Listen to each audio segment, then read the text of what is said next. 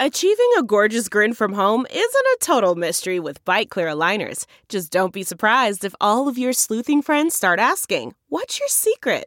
Begin by ordering your at home impression kit today for only $14.95. Byte clear aligners are doctor directed and delivered to your door.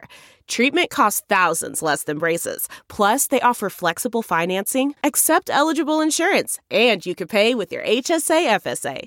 Get 80% off your impression kit when you use code WONDERY at Byte.com. That's B-Y-T-E dot com. Start your confidence journey today with Byte.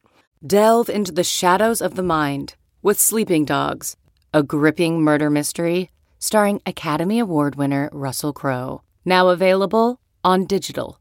Crowe portrays an ex homicide detective unraveling a brutal murder he can't recall. Uncovering secrets from his past, he learns a chilling truth. It's best to let sleeping dogs lie.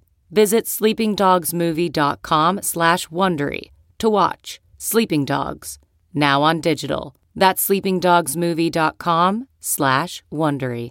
In some ways, it feels like what matters about the inflation narrative is that it's allowing these new actors and institutions to walk in the door and fall down the rabbit hole even if the conventional wisdom and narrative around inflation shifts a year from now, Bitcoin will likely still be ascendant just for all those new reasons that institutions discovered as they held it. I'm just saying that from where I'm sitting, it seems hard to see how we have some major shift where all of these actors coming into the space just get completely off Bitcoin again. Welcome back to The Breakdown with me, NLW. It's a daily podcast on macro, Bitcoin, and the big picture power shifts remaking our world. The breakdown is sponsored by Nexo.io and Stacks2.com and produced and distributed by Coindesk.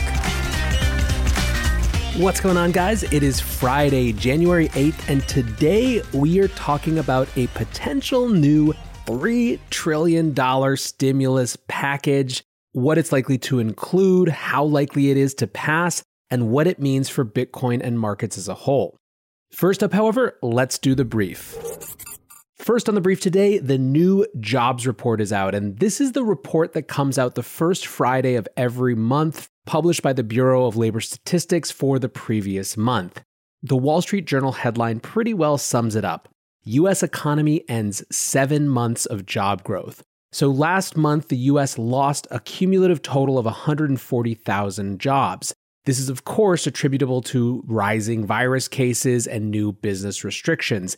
And really, the most important thing about this number is that it shows, if you peel it back just a little bit, just how uneven things are right now. So, 498,000 jobs were lost in leisure and hospitality, but in other areas like retail, factories, construction, those jobs are actually going up. So, you really have a situation where very different parts of the economy are having entirely different outcomes.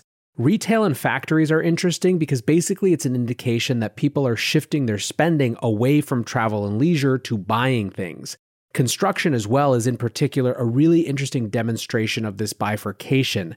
The cost of materials is way up, tons of things are being built, and really the interpretation is basically that people who are in a position to access this incredibly cheap money can take advantage of this moment to do so, even as those who can't are stuck waiting for either government relief or vaccine progress or something.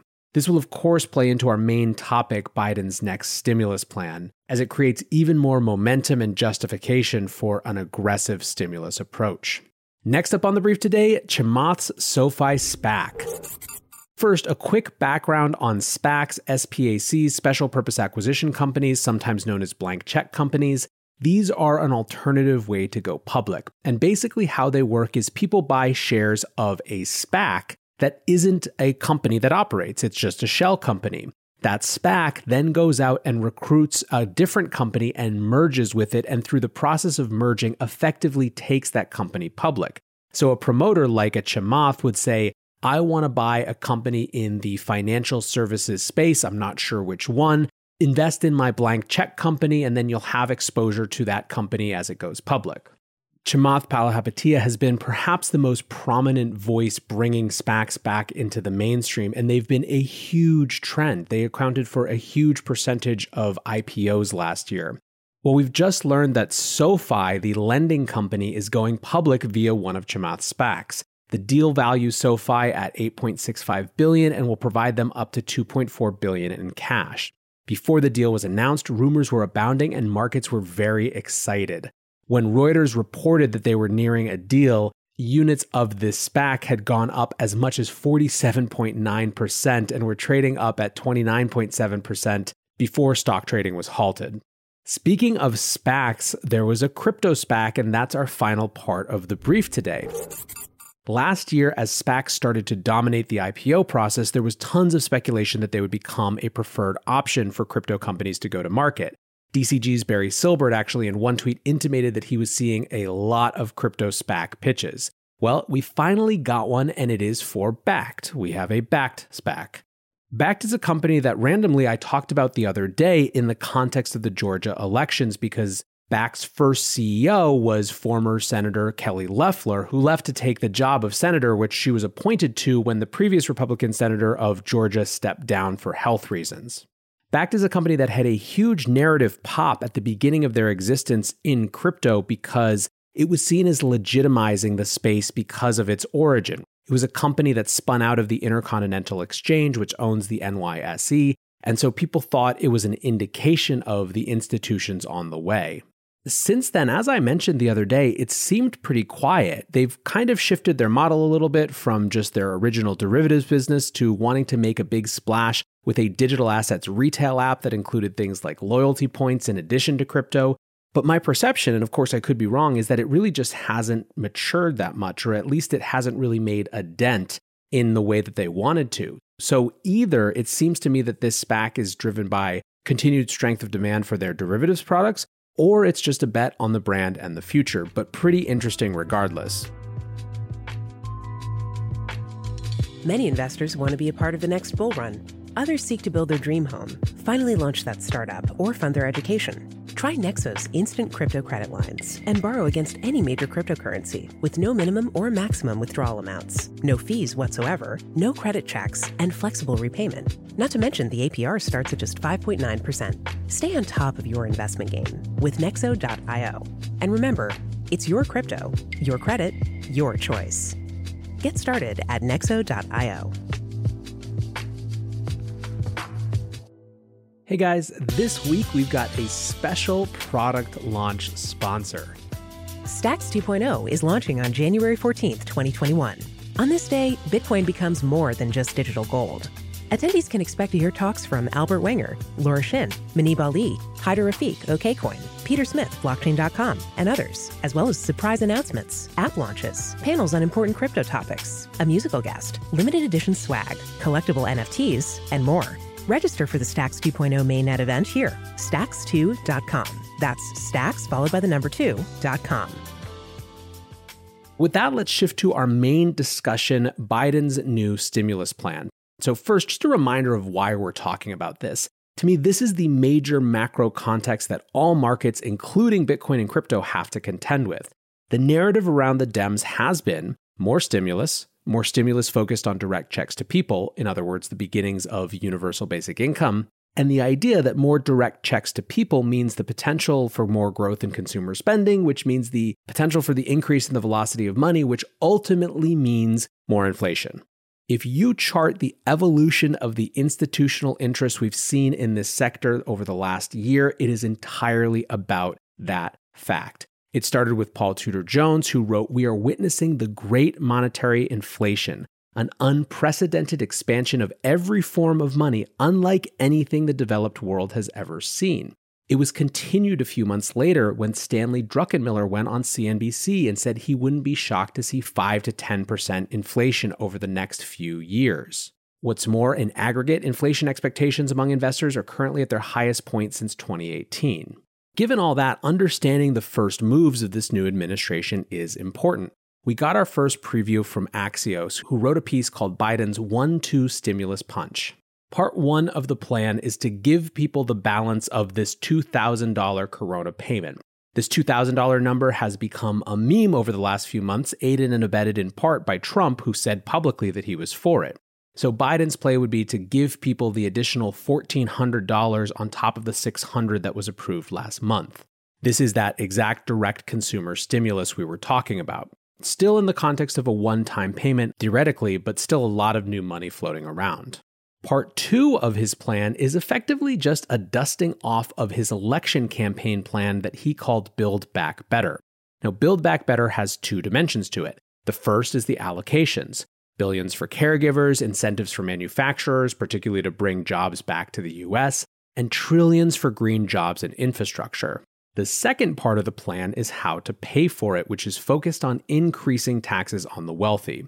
Specifically, the plan is looking to increase the marginal tax rate for top earners up to 39.6% from the current 37%, as well as treating capital gains over 1 million as regular income. The cap gain side is easily the most contentious, and so I expect a lot of battles around that in particular. Now, as I mentioned, in some ways, this is a reversion. Biden, you'll remember, was initially projected to have a blue wave where he could have these ambitious plans buoyed by support in Congress and the Senate.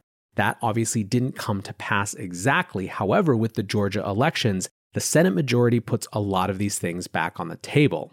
So, what then are the questions? First, how willing to work with Dems the Senate Republicans are.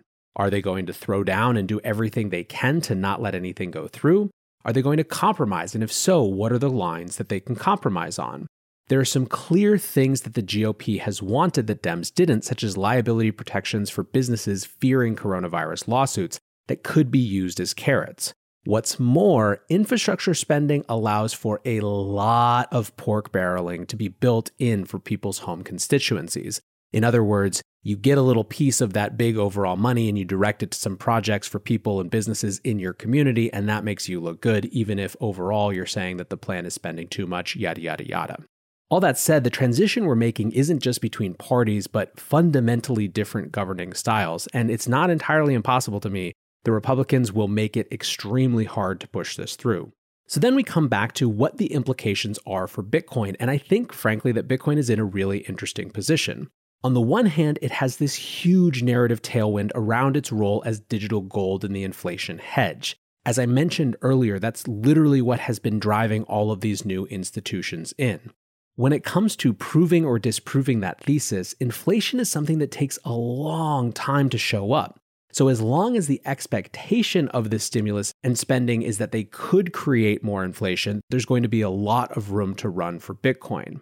As that happens, a lot of those new players and institutions that are coming in through the door of digital gold are going to discover a lot of other things that make Bitcoin interesting and things that gold simply doesn't have. In other words, gold doesn't have asymmetric upside. It doesn't create infrastructure for a new generation of finance. I don't want to be Pollyannish about it, but in some ways it feels like what matters about the inflation narrative is that it's allowing these new actors and institutions to walk in the door and fall down the rabbit hole. If I'm right, even if the conventional wisdom and narrative around inflation shifts a year from now, Bitcoin will likely still be ascendant just for all those new reasons that institutions discovered as they held it. Of course, on the flip side, the inflation narrative could be dead on. The traditional fiat system could be increasingly beleaguered, and that core narrative might remain. I'm just saying that from where I'm sitting, it seems hard to see how we have some major shift where all of these actors coming into the space just get completely off Bitcoin again.